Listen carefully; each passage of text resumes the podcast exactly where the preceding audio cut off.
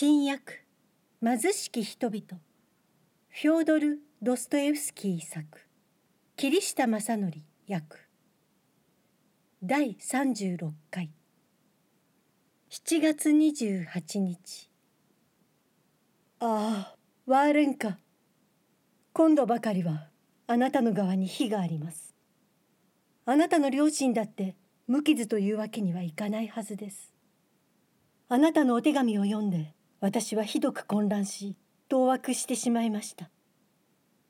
ようやく今自分の心の中を整理する時間ができてやはり自分は正しかった。全く間違っていなかったことに思い当たりました。私は自分の乱暴な振る舞いについて言っているのではありません。断じてそんなことはありませんでした。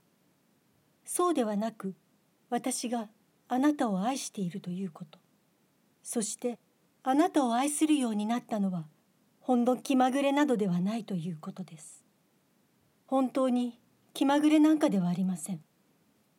あなたは何もご存じないのです。でもどうしてこうなったのか。なぜ私があなたを愛さずにいられないかを知ったらあんな言い方はされなかっただろうと思います。確かにあなたの言うことにも一理ありますがあなたの本心は決してそうではないと私は信じています。将校たちと私の間にどんなことがあったのか実を言えば私自身もよくわからず覚えていないのです。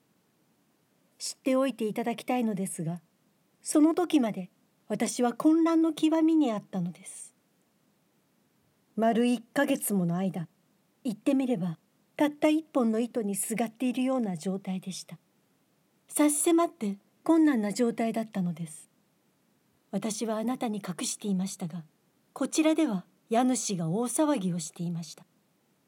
それ自体は取り立ててどうということはなくあんなひどい女にはわめかせておけばいいのですがそれにしても外聞が悪いですしこの女はどこからか私たちの関係を聞きつけてきてそれを家中に吹聴するので私としてはどうしていいか分からず耳を塞いでいたのです。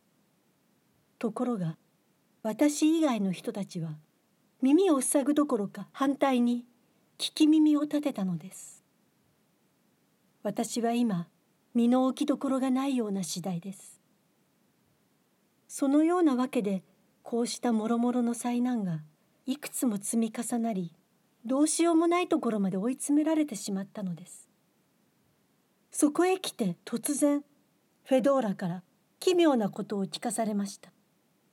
何でもあなたのところへとんでもない男が現れてあなたにプロポーズをしたというではありませんか。私が考えるにあなたは立腹された。それもひどく腹を立てた。そうではありませんか。というのはこの私自身がひどく立腹したからです。そこで私はもう反響乱になり自分を見失い完全に精神がおかしくなってしまいました。私はそれはもう例えようもないような狂人の体で家を飛び出しそのイカサマ野郎のところに行こうと思ったのです。何をするつもりだったのか自分でも分かりませんでしたがあなたが嫌な思いをするなんてことがあってはならないのです。ひどい気分でした。おまけに雨まで降っていて道はぬかるんでおり気分は暗くなるばかりで。来た道を引き返そうかと一瞬思ったほどでした。ところがこれが運命と言うべきか。エメーリアに出会ってしまったのです。